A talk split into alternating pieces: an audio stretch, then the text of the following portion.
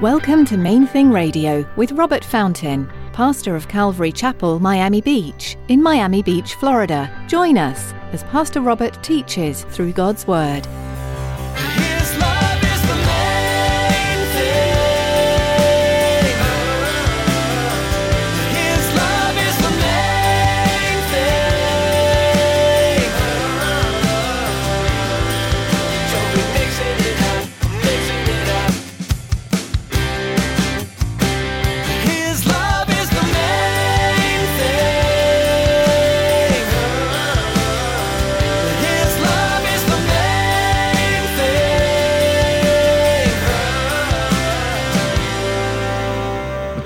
Brought up in Jerusalem so that he got the best of Jewish education as well.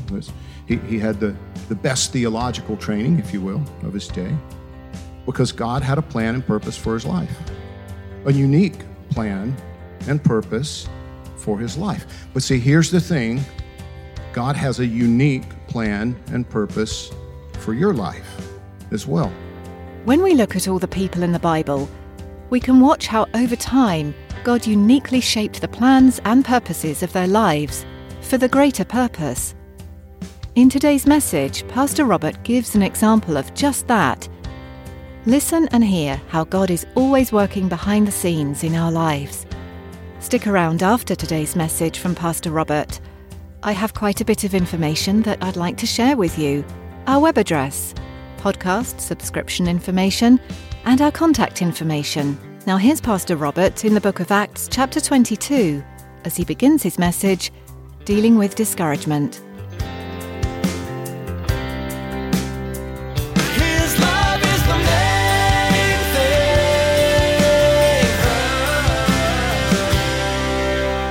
Now, we left the Apostle Paul in the custody of the Roman soldiers there in Jerusalem. They had arrested him trying to diffuse a riot that broke out uh, in the temple courts in Jerusalem. But as they were taking him away, Paul persuaded the, the Roman garrison commander they're headed up the steps into the garrison, into the Antonia fortress, which was next to the temple. And Paul persuaded the commander to, to just let me speak. And, and so the commander allowed him to speak to the crowds there on the steps of the fortress, but it didn't go well. As soon as Paul told him that the resurrected Jesus had like 20 years earlier, what 25 years earlier, had told him, listen, they're, you know, they're not going to listen to you. You need to leave Jerusalem. I'm sending you to the Gentiles. And as soon as Paul said that, again, the, the- you know, they, the crowd rioted all over again. And that's where we pick it up in verse 23 of Acts chapter 22. It says, Then as they cried out and tore off their clothes and threw dust into the air, the commander ordered him to be brought into the barracks and said that he should be examined under scourging so that he might know why they shouted so against him. And as they bound him with thongs, they tied his wrists together. Paul said to the centurion who stood by, Is it lawful for you to scourge a man who is a Roman and uncondemned?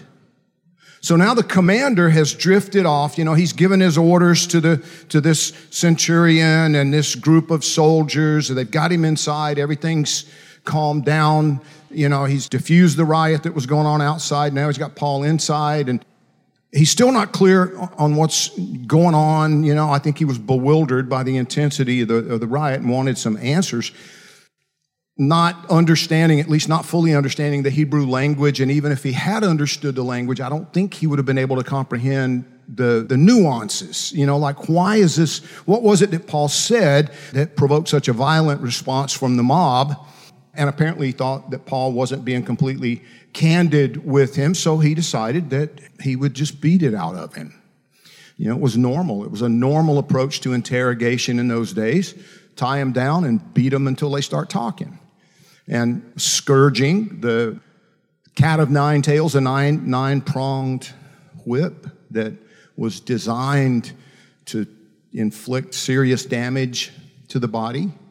And uh, there was a problem, though. The, the commander's interview strategy failed to take one thing into consideration, and, and it's clear that he didn't even consider it a possibility that Paul might be a Roman citizen. because the beating of an uncondemned Roman citizen was a crime, and it was a, a serious crime which was itself punishable by death. Even putting Paul in chains without a trial could have gotten the commander into serious trouble. So Paul's situation abruptly changes at verse 26, which says, When the centurion heard that, he went and told the commander, saying, Take care what you do, for this man is a Roman. Then the commander came and said to him, Tell me, are you a Roman? He said, Yes. The commander answered, With a large sum I obtained this citizenship. It cost me a lot of money to become a Roman citizen. Paul said, But I was born a citizen. Now, pause right there for just a second. My first point today, the first thing that I want you to notice is the complexity, and, and I don't have time to really build this out for you today, but here you've got this Pharisee, this Jewish rabbi who was born in Tarsus, and we don't know all of the details. We're not given really a lot of detail about how it came to be that Saul of Tarsus, the Apostle Paul, was born with citizenship. wasn't normal for Jewish people. We don't really know how that came about, but we know that in, in God's sovereign plan, the providence of God, Paul was born with citizenship to Rome. He, he, he was born into apparently a, a, fairly affluent family. We talked about this in the past. I mean, he, he was able to, um, his father, his family was able to send him from Tarsus to Jerusalem when he was still a kid. He was probably only about 12 or 13 when either the whole family moved or, or they simply sent Paul to become a student of Gamaliel, to learn the Mosaic Law, to follow in his father's footsteps. As we'll see in a moment, his father was a Pharisee, he was a Pharisee. So now he's educated in Greek because Tarsus was really like the foremost at this period, at this point in history, the foremost city of Greek education but then brought up in Jerusalem so that he got the best of Jewish education as well. He, he had the, the best theological training, if you will, of his day, because God had a plan and purpose for his life, a unique plan and purpose for his life. But see, here's the thing God has a unique plan and purpose for your life as well. One of the things that amazes me, you know, when I when I came to Miami in 1985, it wasn't a plan. I was 26 years old and I realized, God, I need to grow closer to you. I want to learn from you. I want, I want to. I want to grow as a Christian, and, and I'm, I'm managing this retail store where I'm working like anywhere from 75 to 90 hours every single week. I've got no time for a life, and I, I want to I want to grow as a Christian. I want to have more time to study my Bible. I want to have more time with other Christians to pray together. I can barely get to church, and how do I do that? And and so I applied to this one organization, and they said, "No, we think you should apply to Youth with a Mission." And I said no because it would mean quitting my job and a total change of everything in my life.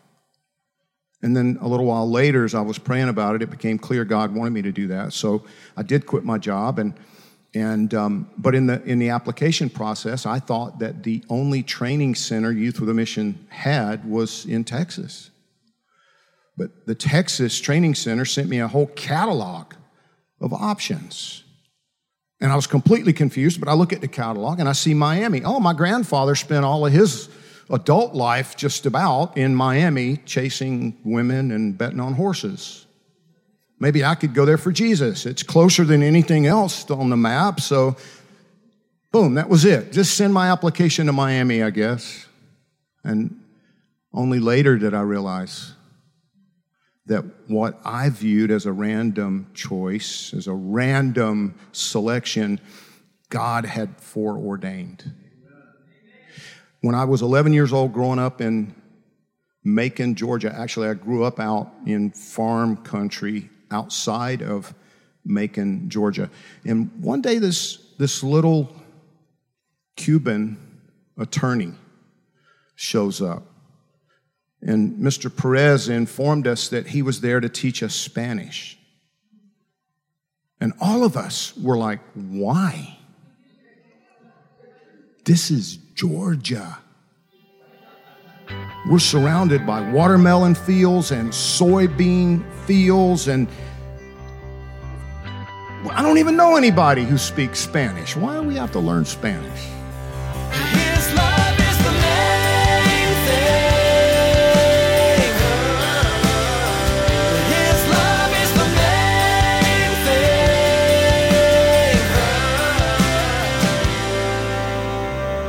We're so glad you tuned in to Main Thing Radio today.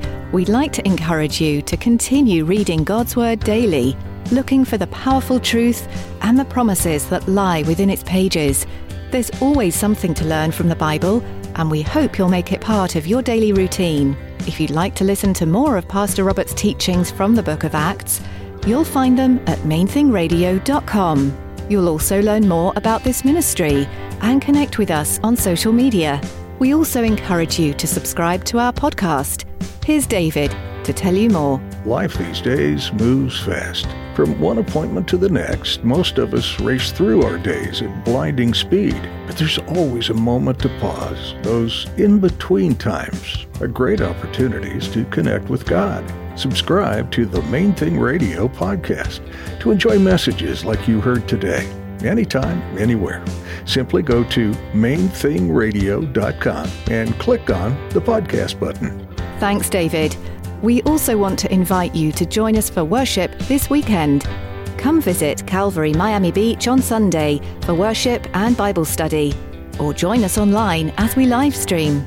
You'll be able to find out all you need to know by clicking on Calvary Miami Beach under About at our website. Again, that's mainthingradio.com. That's all we have time for today. Join Pastor Robert next time, right here on Main Thing Radio.